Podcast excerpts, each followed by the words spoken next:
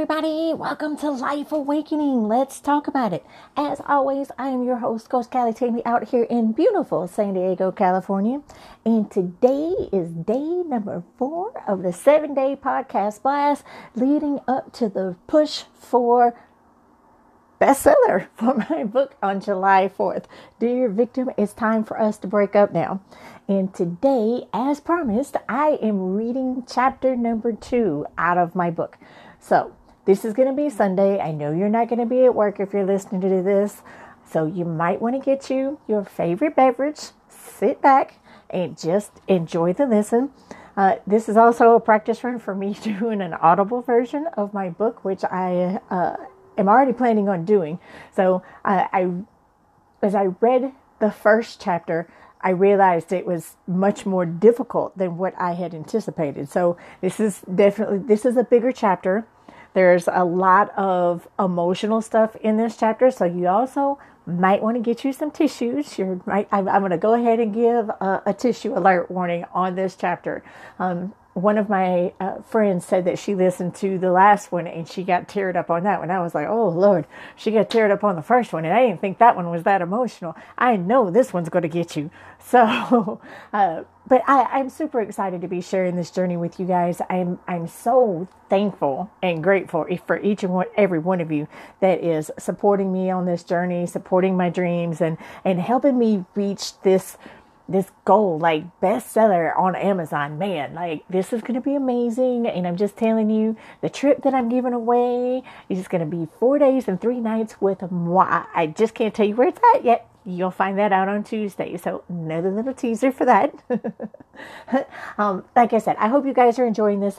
Um, tomorrow will be Monday, and you guys will get your regular podcast that you get every Monday to be the full um, a full session of, of whatever I happen to talk about tomorrow, which I have no idea what that's going to be right now. Still may be something about the book, but uh, it's going to be a, a full episode as always.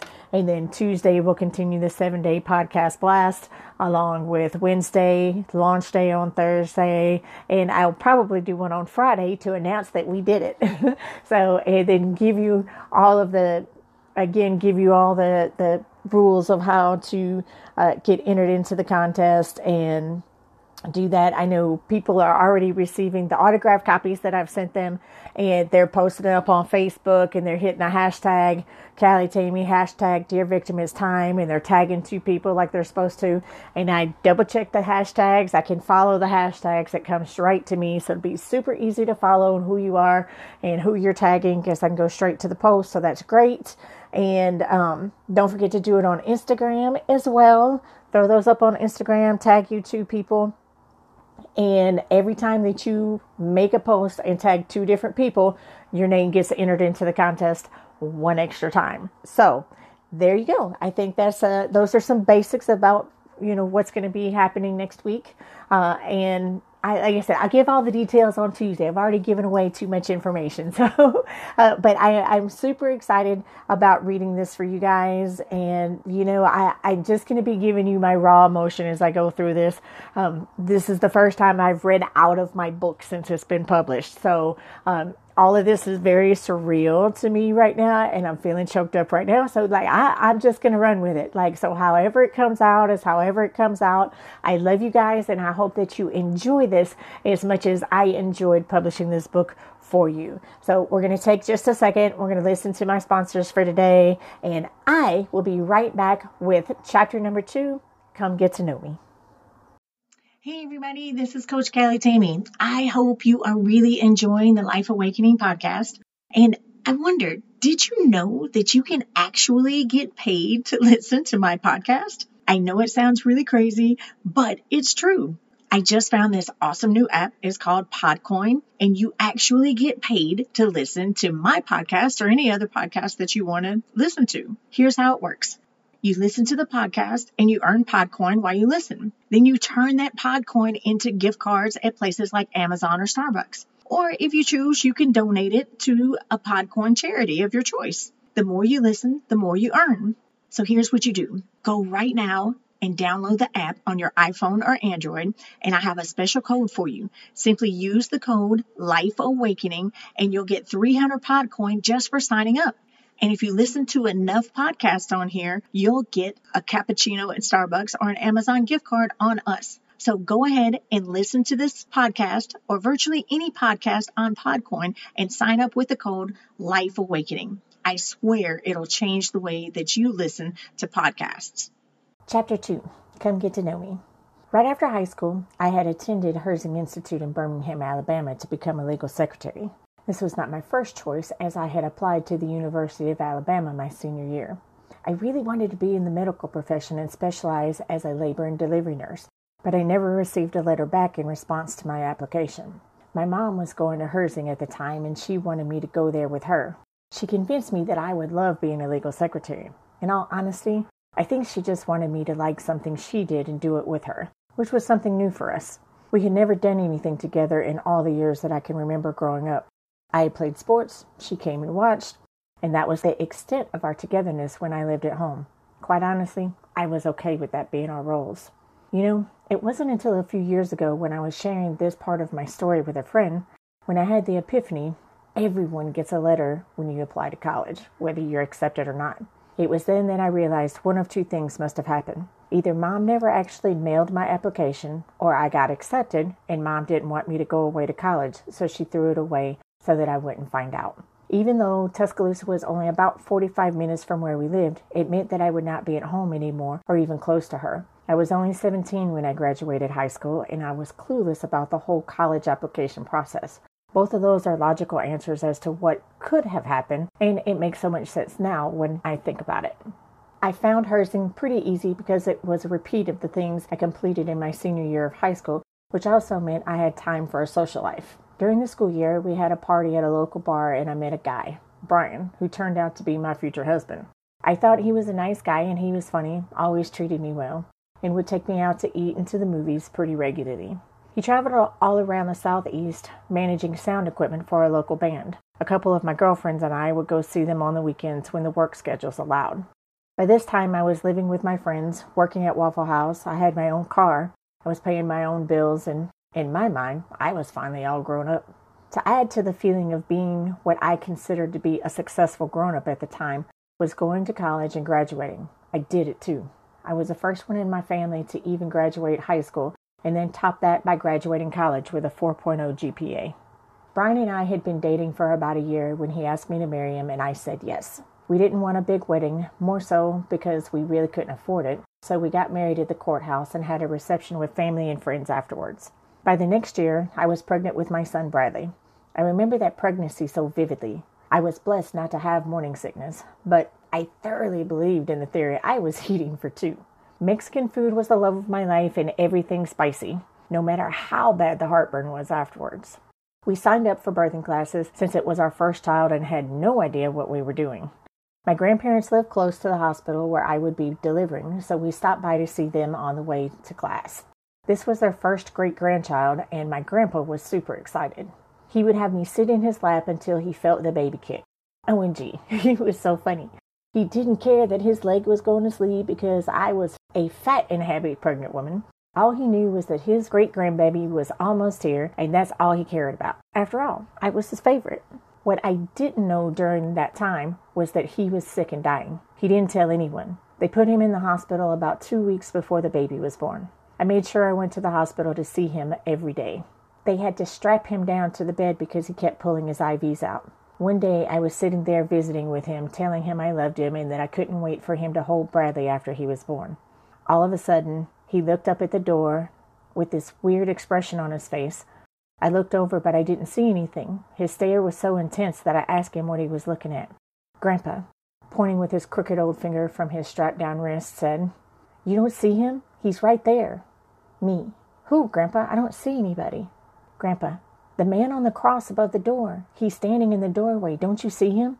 Untie me from this bed. I need to get up. If you love me, you will get me out of this bed, Tammy. I don't want to be here anymore. Me, after bursting into tears, Grandpa, don't make me do that. You know I can't untie you. You keep pulling your IVs out and you need them. Grandpa, looking at me, said, Get out. If you're not going to get me out of here, I don't want to see you anymore. You don't love me. I ran out of the room crying and straight to the waiting room where I jumped in my grandma's lap and broke down sobbing. I'd realized Grandpa was dying and he wasn't going to make it out of the hospital. It was Jesus he saw standing in the doorway, and I knew it meant that it was time for him to go home. Grandma was angry with him for upsetting me when I was so close to delivering. In my heart, I knew she didn't want to admit that she knew his days were few and he could not be he would not be leaving the hospital to go home with her this time. It was soon after my beautiful son Bradley was born by C-section after 4 days of labor on March 19, 1988. It was the next day when my mom shared a photo of him with my grandpa and told him that we were both healthy and fine. She said he had this peaceful, happy smile on his face at the news. It was then that she told me the doctors had relayed to her his organs were shutting down. I'll never forget what she said next. Now that he knows his great grandchild is here, they don't expect him to make it through the night. I burst into tears and screamed, No! She just wrapped me in her arms and hugged me as tight as she could until I could talk again. I asked to go see him, take Bradley in an incubator so that we could say goodbye. Every doctor and nurse I talked to said it wasn't safe.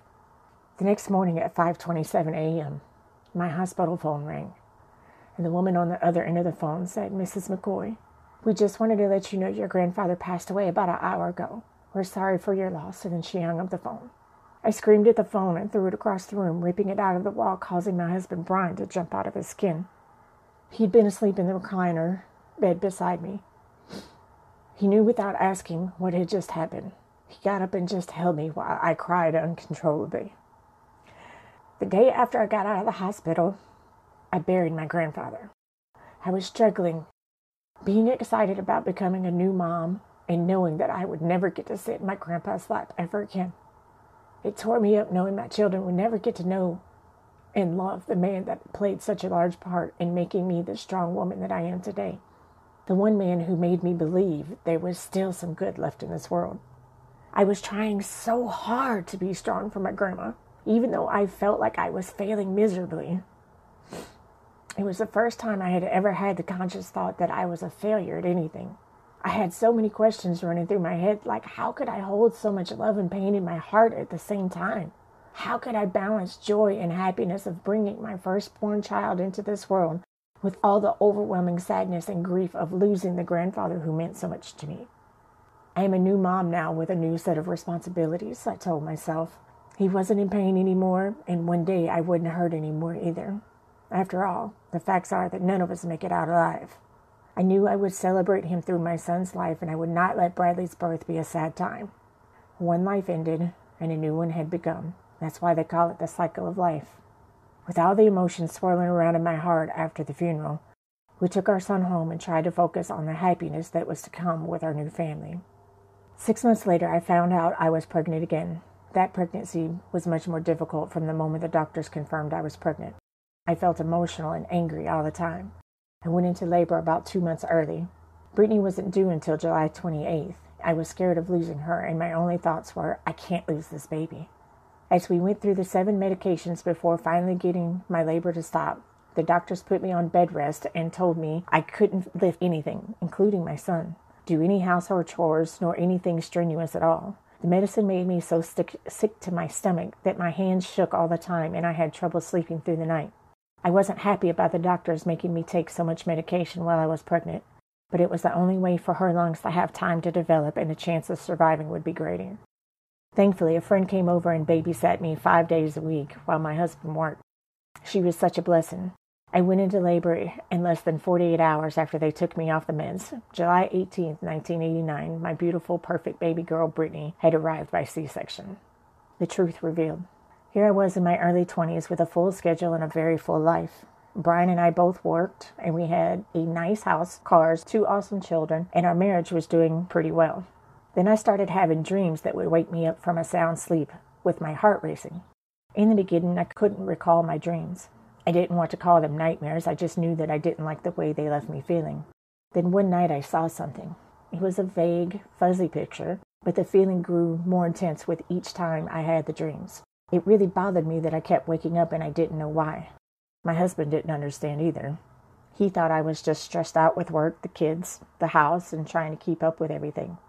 Over the next few times I experienced this, I woke up in a sweat screaming for my mom and scaring the hell out of my husband.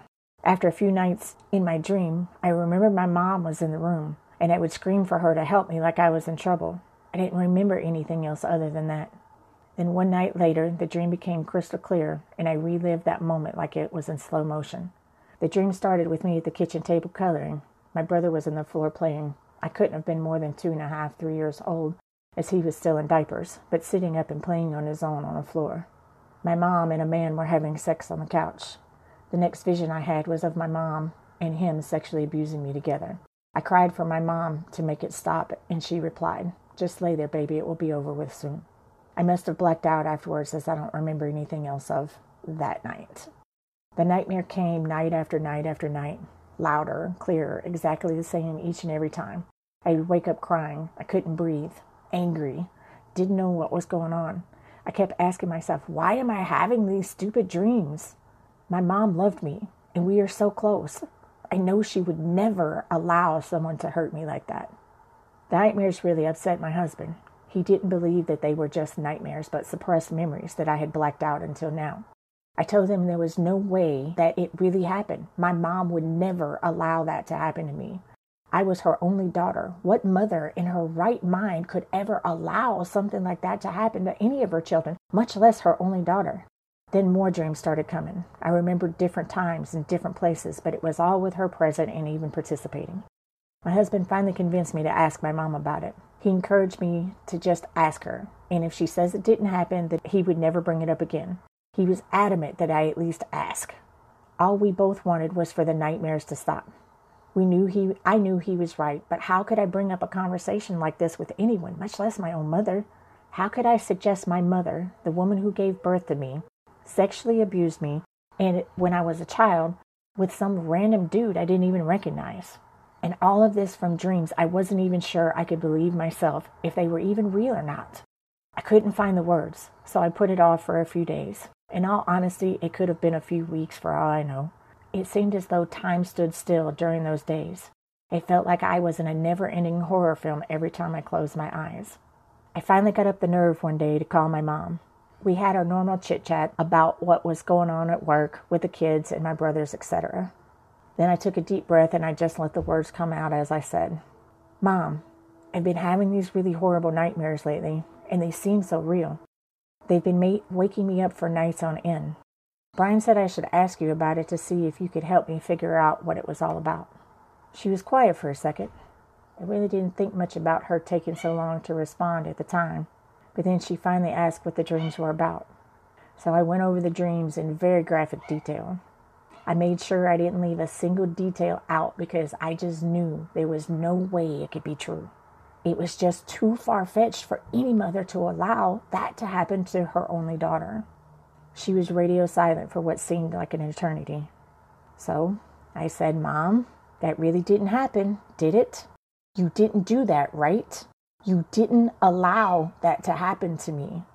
Silence was the only thing I heard on the other end of the phone. I could feel my heart racing and trying to pound through my chest as the sweat was running down the back of my neck. I remember having problems catching my breath. Mom, I really need you to answer me. I need you to tell me you didn't do this, that this is all just a bad dream and make it go away. She took a deep breath and said, Yes, okay? Are you happy now? Yes, it happened, Tammy, but I was a different person back then and it doesn't matter now. You could have heard a pin drop with the silence coming from the other end of the phone I'm not even sure I was breathing. And then I started crying and I got angry and I screamed at her. What the hell do you mean you were a different person back then? Really? Are you fucking serious right now? The rest of the conversation was like an out of body experience. I yelled and I screamed at her at the top of my lungs. I couldn't even process what she had said. I yelled at her, How in the hell could you allow this to happen to your only daughter? What the fuck were you thinking? You even participated, Mom. Really? And you expect me to be okay with your lame ass excuses that you were a different person then? That it doesn't matter now? Let me help you with what I think about that. I never want to see you again for as long as I live. I told her she would never see her grandchildren as long as there was air left in my lungs. As far as I was concerned, she was dead to me. I slammed down the phone, throwing things, screaming, and finally just crumpled to the floor crying. I was home alone, so there was no one there to console me. No one for me to rant to, just me, myself, and I, with a million out of control thoughts. I don't remember much after that, except my husband came home and I broke down all over again to him. I want you to know that I'm not sharing this part of my story for you to feel sorry for me. That is not my intention at all. Actually, it's the exact opposite. I want you to feel empowered by all of this. You may be wondering how anyone who reads this can find something to be empowered by, but it's here. Just keep reading. What I want you to experience when you read this is that I never knew this happened to me as a child. I never remembered any of this until my children were the same age I was when these traumatic events occurred. Also, thankfully, I don't remember any of the physical pain or trauma. I know beyond a shadow of a doubt, God protected me as a child and even as an adult from the physical pain by blacking out my memory. That tells me that there was a purpose in all of the things that had happened. I wasn't aware of that of what that purpose was until just a few years ago. I had to grow into my purpose, just like we all do. To not feel pain and to separate the person from the act helped me to look back on this with a different perspective. As you continue to read from this point, I want you to look at it as a child went through these things and she, as an adult, overcame them. I use this as fuel in my life to help show people that we are not the acts that happened to us. If you experience something traumatic and survived, which you have because you're here reading this book, there is a purpose in that. You have a purpose on this earth to complete. That act is only a building block to the stairs leading to your destiny. There is a purpose in the emotional pain experienced in a lifetime. I promise you that. Just keep reading and I will show you what I mean. Being a mom myself, I couldn't begin to imagine or even wanted to try letting anyone hurt my children, much less participate. Who in the hell in their right mind does that? I tried to rationalize it from every different angle. I didn't recognize the man in the dreams. It wasn't until years later when I figured out who he was. After asking a lot of questions and putting the pieces of the puzzle together, I figured out he was my biological father, which mortified me even more. I was so angry, hurt, confused, sad, depressed, and I'm sure a host of all of other emotions I couldn't even give a name to while I was experiencing the living hell inside my mind and the broken heart it produced. I felt so lost. My husband Brian didn't know what to say, much less do, to make me feel better or how to take away any of my pain. He just knew my mother was never going to be a part of our children's life again. The nightmares kept coming. I was hardly sleeping without taking something or drinking enough alcohol to just make me pass out. I was about 23 years, old, uh, 23 years old at the time. As I'm looking back at all of this now, it's easy to see I had zero coping skills, and all I knew was I wanted to be numb. I wanted the pain in my heart and soul to stop. I wanted the voices in my head to shut up. I needed to find some peace somehow, some way. I had no clue how that was ever going to happen with all of the voices echoing in my head. Months been, went by. Mom tried to call me several times, but I wouldn't talk to her. Back then, there was no way to block phone numbers from calling, so I just didn't answer. I had nothing left to say to her, and she finally just gave up. Brian and I were so young when all of this had happened, and we were doing the best we could trying to figure it all out. We buried ourselves in the kids as that was the only thing that gave us any sense of normalcy. We loved on them every minute we had available and played with them until they passed out every night. We would hang out with friends and family just trying to stay busy, anything we could do to just not have to think about it. The subject was off limits to any and everyone. I myself didn't want to think about it, much less talk about it. After all, who could even begin to understand how I felt or what I was going through emotionally? Hell, looking back at it now, I didn't even understand what was going on inside me. I just knew that I was hurting and I didn't see any way to make it stop. What kind of conversation can you have when your opening line is, Oh, yeah, by the way, I've been having nightmares about my mom and some random dude having sex with me when I was like three years old. Talk about sucking the air out of a room and killing any kind of happy mood there may have been. Besides, I'm being perfectly honest, I wasn't even sure anyone would believe me, even if I told them anyway. Hell, I wasn't sure I believed it myself, and it happened to me. I don't remember ever being consciously aware of not wanting to be home. I just didn't want to be there, which I'm sure probably led to mom and I never doing anything together. When those nightmares came, it was like Pandora's box was opened up and my whole world came crashing down around me. Mom was always verbally and emotionally and even physically abuse, abusive to us as children. When I was 13, my stepfather raped me. We went to court, and his attorney convinced the jury that I liked it. He got probation for three years and couldn't and couldn't be in the same county I was living in. Anger was my go-to emotion as a kid. Looking back at all of these events as an adult, it makes perfect sense now. There were other things too, like the time my youngest brother's father taught me to drive a straight shift when I was 16. He looked over at me with this creepy ass look and said, I sure would like to get in between their thighs where that Mountain Dew bottle is. My quick response was, It'll be over your dead body. I was already angry at him. I always had my guard up because I didn't trust him at all. Hell, I hardly trusted anyone, including my own mother. remember coming home one afternoon and he had my mom pinned down on the floor and was punching her in the face. Without thinking, I grabbed a butcher knife off the counter and put it to his throat. I probably would have killed him if my mom hadn't screamed to snap me out of my blind rage and begged for his life. The police officer who showed up was thankfully my, my best friend's dad. He had told the other officer that they would not be pressing charges against me because it was self defense. To be perfectly honest, I'm not sure that killing him is something that I could have lived with for the rest of my life. A few years ago, I talked to a few of my high school friends during our 30 year class reunion, and they don't remember me being an angry kid. They always described me as strong and determined. There was only one friend who knew what was going on at home, and I pretty much lived at her house my in my senior year. The parts of my childhood I don't remember are the normal events of my life, which seems odd to me. I believe that's because what society would call normal was abnormal in our home. There were not very many happy things going on at home, so all of the standout moments were related to the abuse I lived throughout daily life. When my friends from school want to recall past events, most of the time I have to admit openly, I simply just don't remember. When we were all in school, I was focused on the things that made me happy, which were sports and schoolwork. I knew those were the two things that would get me out of my mother's house, which was my only goal. Forgiving the unforgivable. Time seemed to pass without a second thought of how it affected anyone. It has one job to do, and that's to never stop letting the seconds tick away.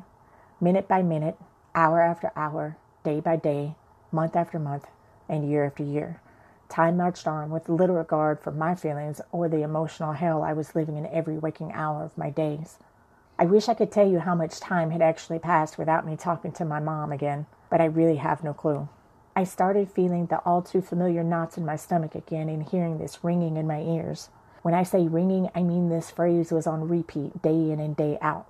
If you don't forgive, you won't be forgiven. It seemed to never stop. I would wake up in the middle of the night in a cold sweat crying and calling out for my mom. Then I would hear it again if you don't forgive, you won't be forgiven. I just wanted it all to stop. I couldn't take the nightmares coming back and reliving that all over again. Brian and I were attending his brother in law's church at the time. I had claimed to be a Christian for many years. I went to church with my grandmother as a child growing up in Chicago. Then, after she passed away, my mom never made us go back to church, but we were allowed to go with friends if we wanted to. I had said the prayer many times, in fact, got my free Bible, and everyone patted me on the back like I had won some, some kind of prize to which I had no clue as to what that prize was at the time. Nobody ever told me what being a Christian meant. No one ever taught me how to pray, read, or study the Bible, or even told me I had to go back to church. There were no next steps or classes to take to help me learn about Jesus or God, or even how they could help me get through all of the ups and downs of life that had thrown at me thus far and was going to throw at me from this point forward. When the dreams came back full force, I talked to the pastor in confidence without even letting my husband know. I shared everything I was going through and the phrase on repeat in my head if you don't forgive, you won't be forgiven. And I asked him if it was true. He showed me the verse in the Bible and told me in order for our sins to be forgiven, then we had to forgive those that hurt us. I shared I wasn't sure that I, for- I could forgive her, and I never wanted to see her again. I said I felt like what she had done to me was unforgivable. End of story. He didn't disagree with how I felt at all. He understood my feelings about the situation, best he could anyway, and said that he couldn't even imagine how I felt. He did take the time to try and help me to understand forgiveness is not about letting her off the hook for what she had done. It was about freeing God's hands to heal our heart and soul from the wrongs that were done against us. He said, Forgiveness doesn't mean that I have to go to her and say, I forgive you, although it would be awesome if I could find the strength within my heart to do so. What it meant was telling God that you forgive her in your heart and you are giving your heart to Him to heal so that you can be set free from your own hurt and pain. To let Him deal with the people who hurt you so you don't have to anymore. He also wanted to be sure that I knew that just because I forgave my mom, it didn't mean that I had to let her back into my life. It just means that you want to be set free from the pain that's tearing you up from the inside out. Looking back at that conversation as I am writing this book, knowing what I now know about forgiveness, I believe that the pastor was teaching me that forgiveness is a decision, not an emotion. Decisions are choices we are faced with day in and day out. Each of them affects our lives in the now and in the future. Are all of our decisions easy when facing the things that have hurt us, either emotionally or physically or both? Absolutely not. What I can share with you from my own personal experience and perspective is that in this place I am right now, mentally, emotionally, and spiritually, forgiveness for me is an acknowledgement to myself that I am upset or hurt in some way by what has occurred. That is followed by taking an inventory of my emotions, thoughts, and or feelings as to why I feel the way I do about that particular situation. What was my role in the situation? And then forgiving the person, the situation, and myself. It's important that I ask what my role in the situation was. If I'm honest with myself, I know I contributed in some way in every situation. When I learned the art of forgiveness and self awareness, I found freedom within my soul like I've never known before. Now, let's get back to the story. I would love to say that that conversation liberated me in some way, and I walked away the perfect little Christian girl who was able to say, I forgive you and let's live happily ever after as one big happy family. But that is not what happened at all. Instead, I kept going to church and got baptized again. This time, I wanted to do this Christian thing the right way. So I chose to dig into my Bible more, prayed more, and I cried a lot more. I was working on becoming a better person while attempting to build a relationship with Jesus. Even with all of this, I still felt very angry and hurt by my mom. I knew I still had a really long way to go with this forgiveness stuff where my mom was concerned, even though I felt better about her and the overall situation.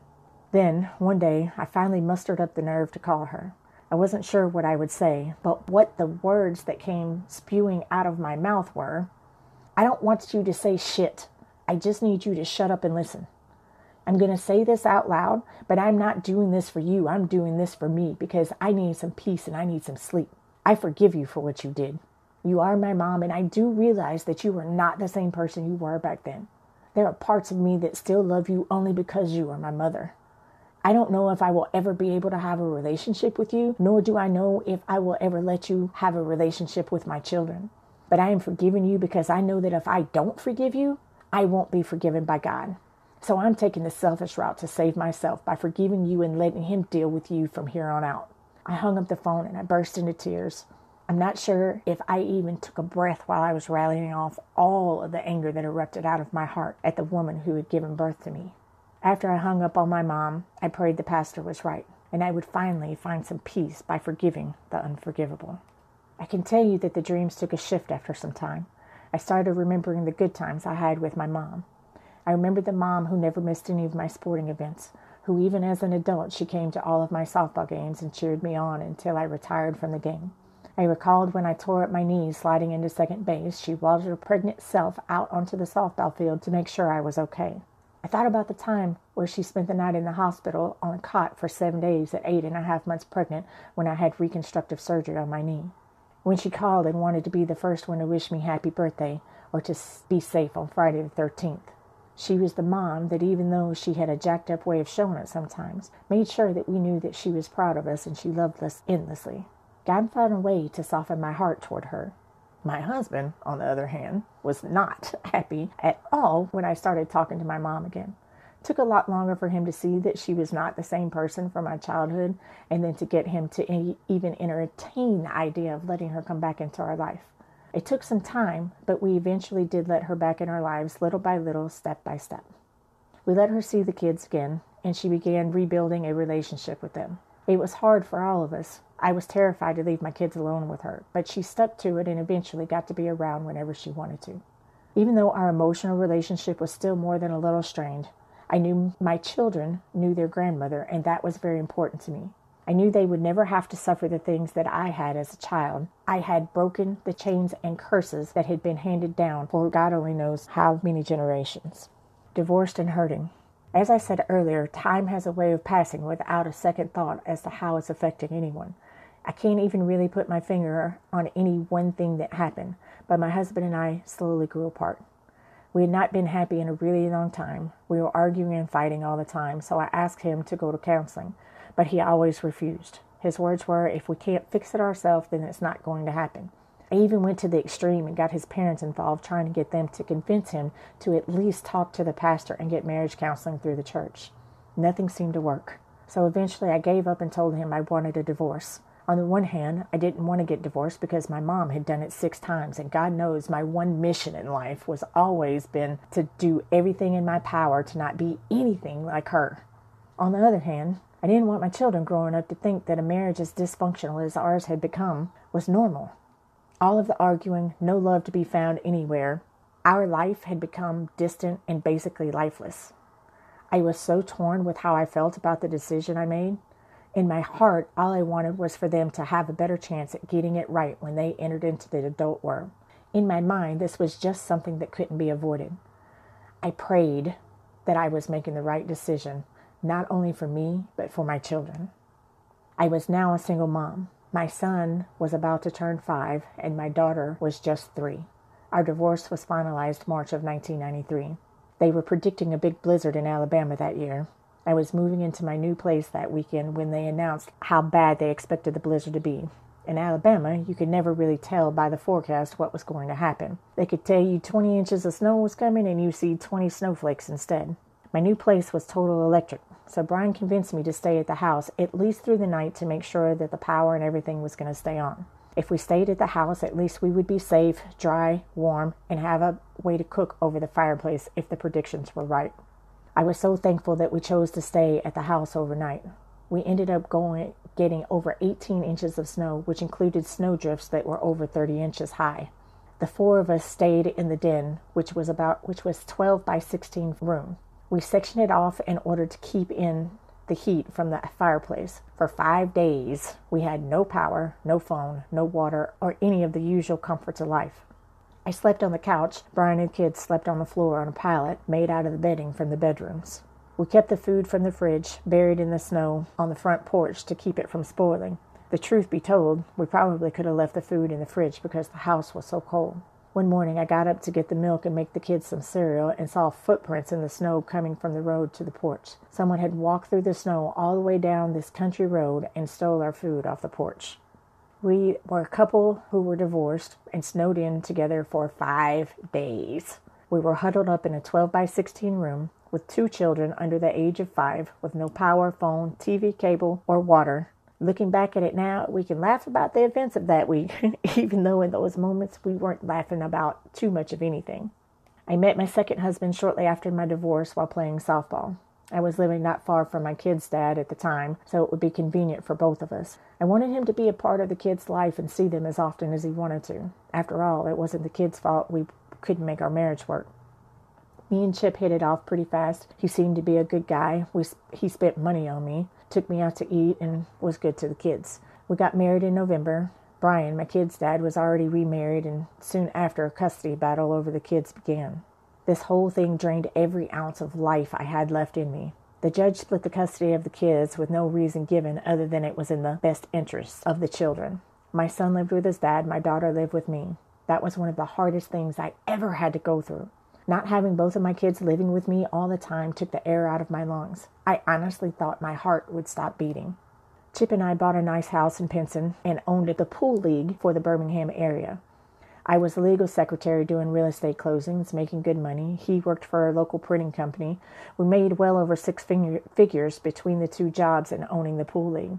One day I looked in the mirror and realized I had gained a bunch of weight. I never paid any attention to what I was doing after the custody battle. I was just mindlessly eating all the time, and I wore baggy clothes trying to cover it up.